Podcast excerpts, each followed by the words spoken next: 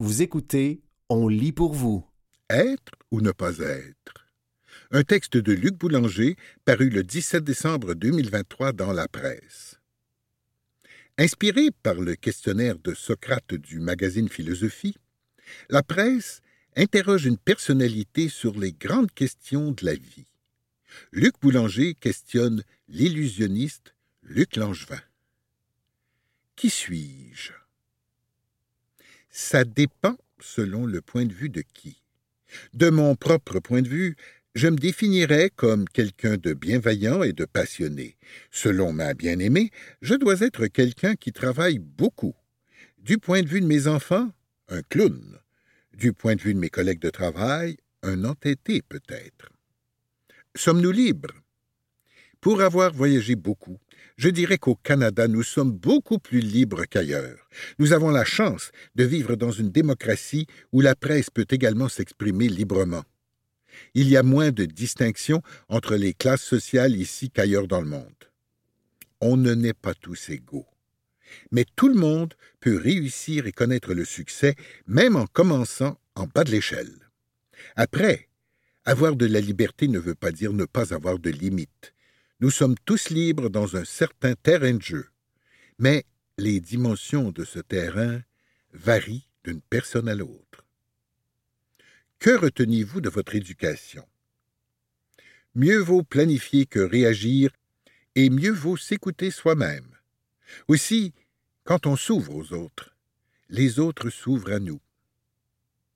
Un penseur, philosophe, auteur qui vous accompagne depuis longtemps Albert Einstein. Qu'est-ce qui tourmente votre conscience? Le sens de la vie en général. Pourquoi je vis? Pourquoi tout ça, nous, sur cette planète, dans ce système solaire, dans un univers immense qui existe depuis des milliards d'années? Quel est mon rôle dans tout ça? Et est-ce que je le fais bien?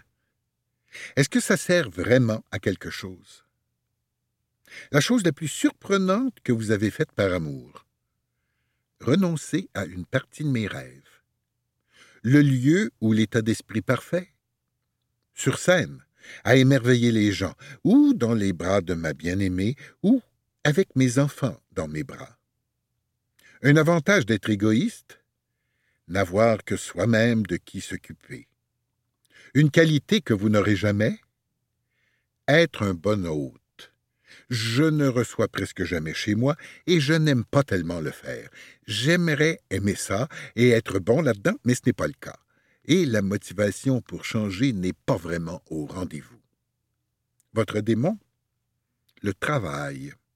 C'est d'une part une grande passion qui me nourrit énormément, mais aussi quelque chose qui monopolise une immense partie de ma vie au détriment du reste. Je suis tellement passionné par mon travail qu'il est très difficile de faire de la place pour autre chose, ce qui complique beaucoup mon existence, parce que, ultimement, j'ai aussi besoin d'autre chose. Un lieu parfait pour rêver, créer, dans ma tête. C'est le meilleur endroit au monde. Quelle chance de pouvoir y aller quand je veux, d'ailleurs. Une belle mort, selon vous, entouré de mes proches, peu importe le lieu ou le comment ne serait-ce que pour leur parler une dernière fois. Ce qui vous fâche dans la vie? La tendance des gens à réagir une fois que le mal est fait plutôt que de prévenir. Les personnes qui n'apprennent pas de leurs erreurs. La stupidité humaine. La guerre. Complétez la phrase. Si Dieu existe, pourquoi serait-ce si grave à ses yeux que nous, petits humains minuscules, qu'il a créés dans cet immense univers, nous blasphémions ou ne prenions pas le temps de prier ou d'aller suffisamment à l'Église. Pourquoi ça le dérangerait au point où il veuille nous punir pour l'éternité si nous n'écoutons pas ses volontés, alors qu'il nous a lui-même créés comme nous sommes, et qu'il peut tout transformer comme il le souhaite, puisqu'il est tout-puissant? Pourquoi serait si important à ses yeux de nous éduquer ainsi. Et pourquoi serait-ce si pertinent que nous croyions en lui sans avoir de preuve de son existence? C'était Être ou ne pas être, un texte de Luc Boulanger, paru le 17 décembre 2023 dans la presse. Marie-Hélène Sarrazin, Habiter nos terres. Une entrevue réalisée par Joséanne Paradis, parue le 5 septembre 2023 dans la revue Les Libraires. Véritable hommage au territoire, douze arpents de Marie-Hélène Sarrazin invitent le lecteur dans une histoire à saveur de terroir où Marine reçoit en héritage une petite maison sise dans un village d'à peine mille habitants. Elle s'installe avec joie dans cette demeure appartenant jadis à une herboriste, réalisant ainsi son rêve de retour à la terre et y découvre un écosystème coloré autant sur le plan de la flore que de celui de ses habitants. Dans sa narration, qui alterne entre deux époques, l'autrice dépeint des villageois aux prises avec le progrès qui tente de s'immiscer à coups de chantier, là ferroviaire, là de lotissement, sur les terres de Saint-Didas. Avec des touches de thriller, de réalisme magique et de roman du terroir, Marie-Hélène Sarrazin offre un ouvrage sensible.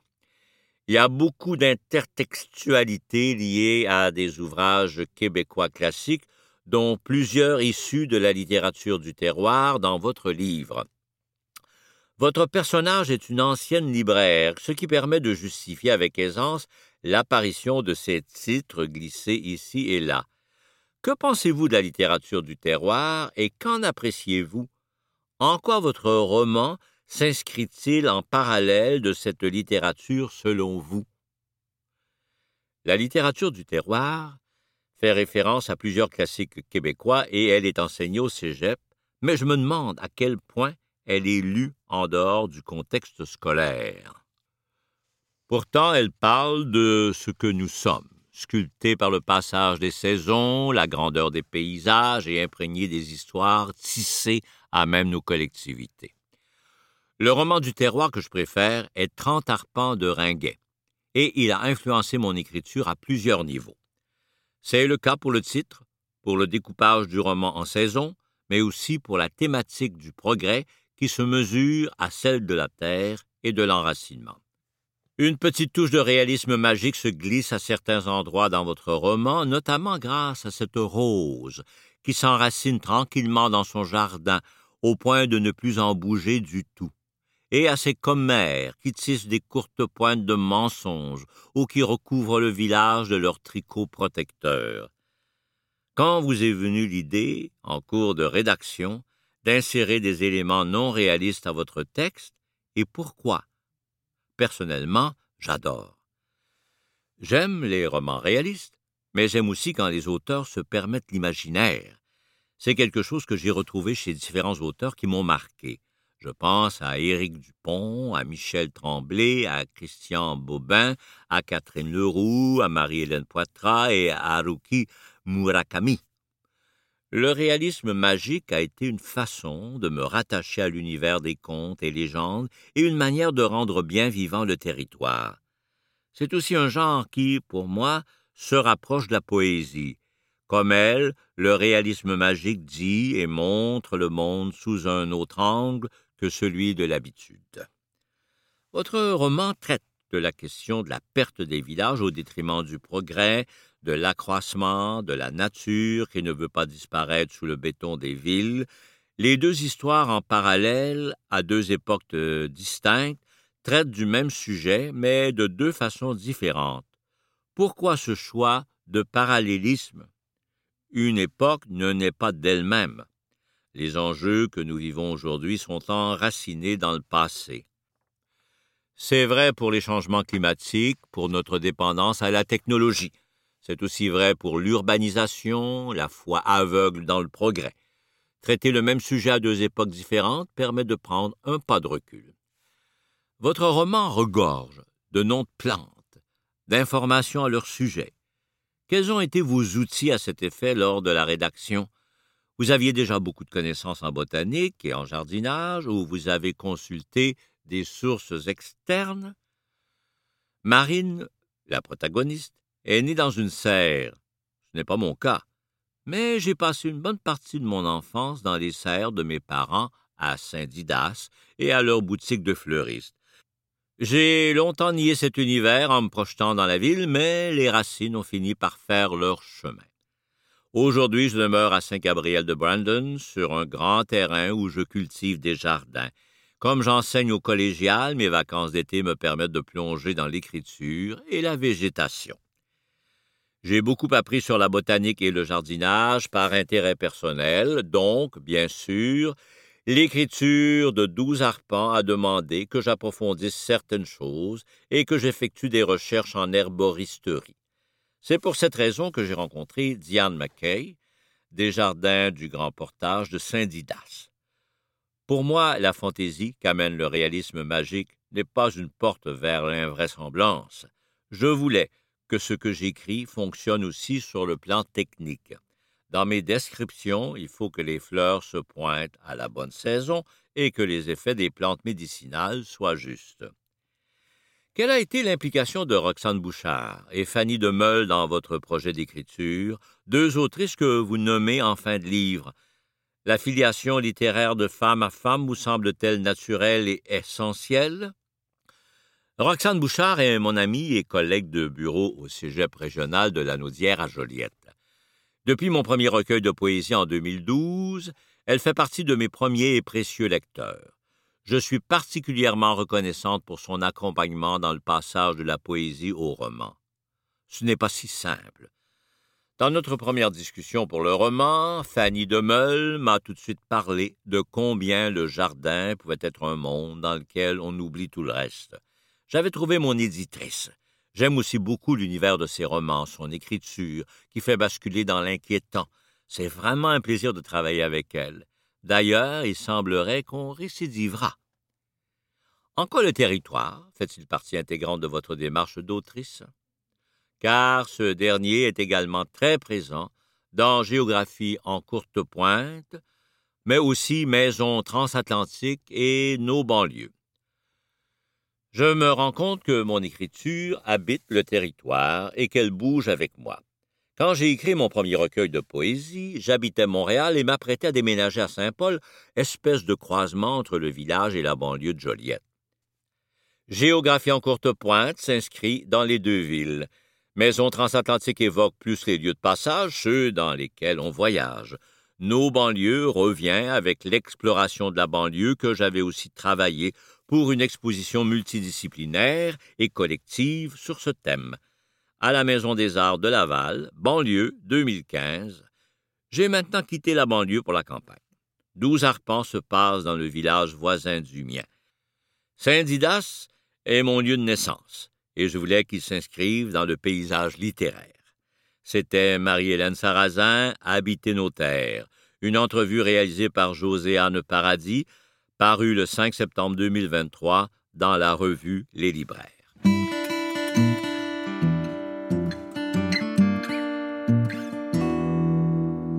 Des bouquins comme une boussole. Un texte de Marie-Claude Malbeuf paru le 24 décembre 2023 dans la presse. Une loupe orange à la main, Ludovic Lily-Rose et leurs camarades scrutent les illustrations de livres comme si elles dissimulaient un précieux secret. Fin novembre, leur enseignante de maternelle leur a confié une mission. Cherche une émotion que tu connais dans les images. Rappelle-toi, une émotion, on ressent ça en dedans de nous, mais notre corps envoie des signaux à l'extérieur pour le dire aux amis, comme un grand sourire ou des sourcils pas contents. Assis en cercle, au bord des fenêtres de l'école primaire du Triolet à Saint-Colomban, dans les Basses-Laurentides, quatorze apprentis détectives ont vite fait partager leur découverte.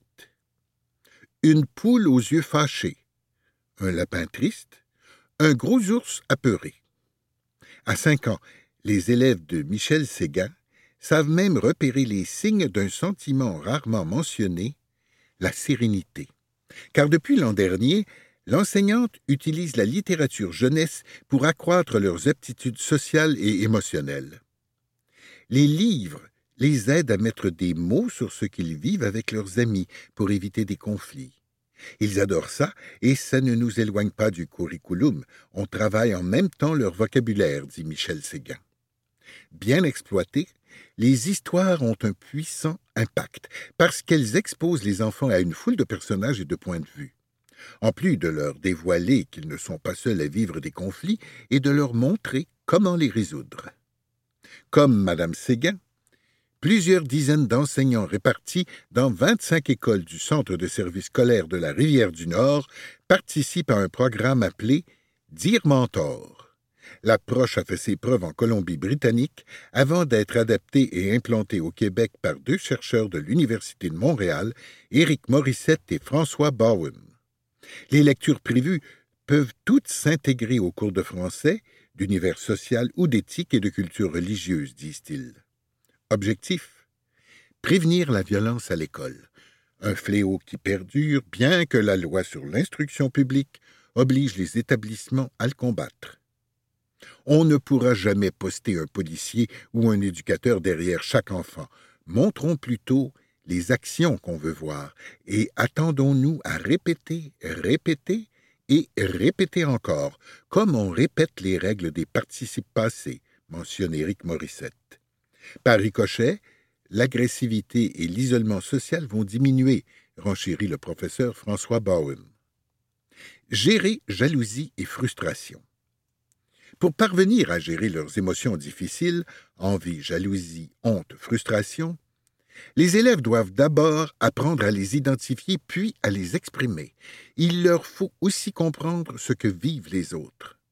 Les élèves de Michel Séguin sont déjà sur la bonne voie. Que faites-vous quand vous êtes en colère? leur a-t-on demandé après leur activité. On respire.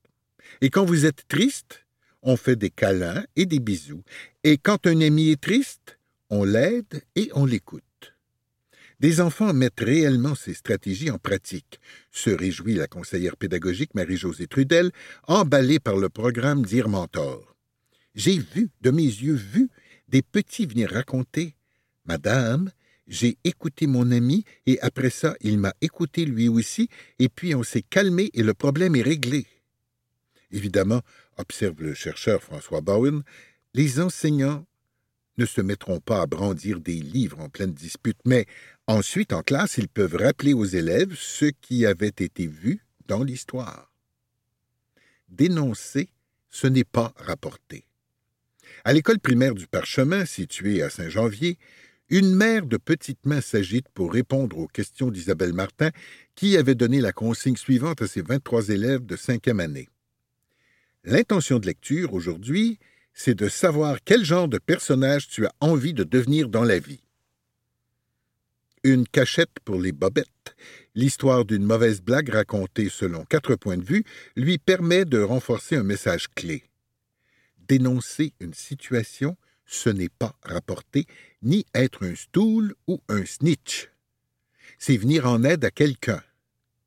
La réflexion des écoliers se poursuit toute l'année, précise Madame Martin, qui a ressorti un autre livre intitulé Je n'ai rien dit, après avoir appris que deux élèves avaient assisté à une bataille sans avertir un adulte. Les élèves sont tout à fait capables de faire de l'introspection, de se reconnaître à travers des personnages qui ne font pas nécessairement la bonne chose. Revenir sur leurs mauvaises décisions sans les cibler, en faisant simplement des liens avec une histoire, les agresse beaucoup moins, souligne Isabelle Martin. L'enseignante saisit surtout chaque occasion de souligner les bons coups, dit-elle. Les enfants veulent imiter les personnages auxquels ils s'attachent. Dire Bravo, tu as agi comme tel personnage me demande beaucoup moins d'énergie que de pointer le négatif, et c'est plus efficace. Les enfants ont besoin de recevoir de l'empathie pour en avoir. À en croire notre visite, la recette fonctionne. Interrogés au sujet de leur émotion la plus fréquente, 90% des 37 élèves rencontrés ont donné cette réponse encourageante la joie. Des résultats prometteurs. De 2018 à 2021, le programme Dire Mentor a été testé dans dix écoles des régions de Laval, de Lanaudière et des Laurentides. Le chercheur François Bowen a utilisé plusieurs outils pour mesurer son efficacité. Les enfants qui ont suivi le programme de façon soutenue depuis plusieurs années sont nettement plus solides socialement que ceux qui ne l'ont pas ou peu suivi, assure-t-il. Les gains sont plus grands quand une école applique le programme de façon structurée et accompagne ses enseignants. Les compétences développées grâce à Dire Mentor La conscience de soi, l'identification des émotions, la gestion des émotions, la conscience des autres, la résistance à la pression des pairs. Combien de temps est consacré au programme? Deux heures d'activité, une fois par mois, de la maternelle à la sixième année. Ces activités sont décrites dans un plan de leçons thématiques et sont associées à une panoplie d'albums jeunesse. Elles permettent d'évaluer en même temps certaines des compétences de base du programme du ministère de l'Éducation. En savoir plus. Source l'Institut national de santé publique du Québec. Un sur trois. Le tiers des élèves québécois vivent au moins un épisode de violence verbale ou physique à l'école ou sur le chemin de l'école. C'était Des bouquins comme une boussole, un texte de Marie-Claude Malbeuf paru le 24 décembre 2023 dans La Presse.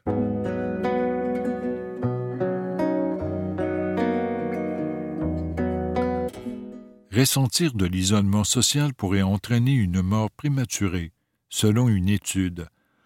Un texte de Dr Patricia Varacalo, paru le 17 novembre 2023 dans le magazine Sélection du Reader's Digest. Une étude a mis en évidence le lien entre l'isolement social et l'augmentation des taux de mortalité, proposant ainsi une nouvelle perspective sur les priorités en matière de santé publique. Dans un monde dicté par les médias sociaux et l'instantanéité, il est parfois facile d'oublier l'importance de la connexion humaine. En vérité, c'est beaucoup plus crucial qu'on ne le réalise. Une étude publiée en juin 2023 par le journal scientifique reconnu Nature Human Behavior portant sur la corrélation entre l'isolement social, la solitude et la mortalité en a fait preuve. Cette analyse en profondeur, qui a inclus 90 études distinctes menées auprès de 2,2 millions d'individus, pourrait servir de coup de semonce à propos de l'importance de notre santé sociale. La publication de cette étude va dans la même lignée qu'un avis publié en mai 2023 par le directeur du service de santé publique des États-Unis, le Dr Vivek H. Murthy, L'isolement et la solitude représentent de sérieuses menaces à notre santé et notre bien-être, déclare-t-il dans un communiqué. Il en est venu à cette conclusion après avoir entendu d'innombrables récits d'isolement et d'invisibilité d'Américains de tous âges et milieux. Afin d'illustrer la sévérité de la déconnexion sociale, le docteur Murty l'a même comparé au risque de fumer quinze cigarettes par jour. Étonnement, l'isolement est encore plus néfaste que l'obésité et un mode de vie sédentaire. L'isolement social et la solitude. L'isolement social et la solitude sont deux concepts similaires et non identiques. L'isolement social est l'absence tangible de toute interaction sociale lorsque vous n'avez personne autour de vous avec qui communiquer. La solitude, en contrepartie, est davantage liée aux sentiments et aux perceptions. Vous pouvez être entouré de plusieurs personnes sans pour autant être épanoui dans vos relations. La qualité prévaut sur la quantité quand on parle de relations. Au-delà de la solitude, des risques de santé dissimulés.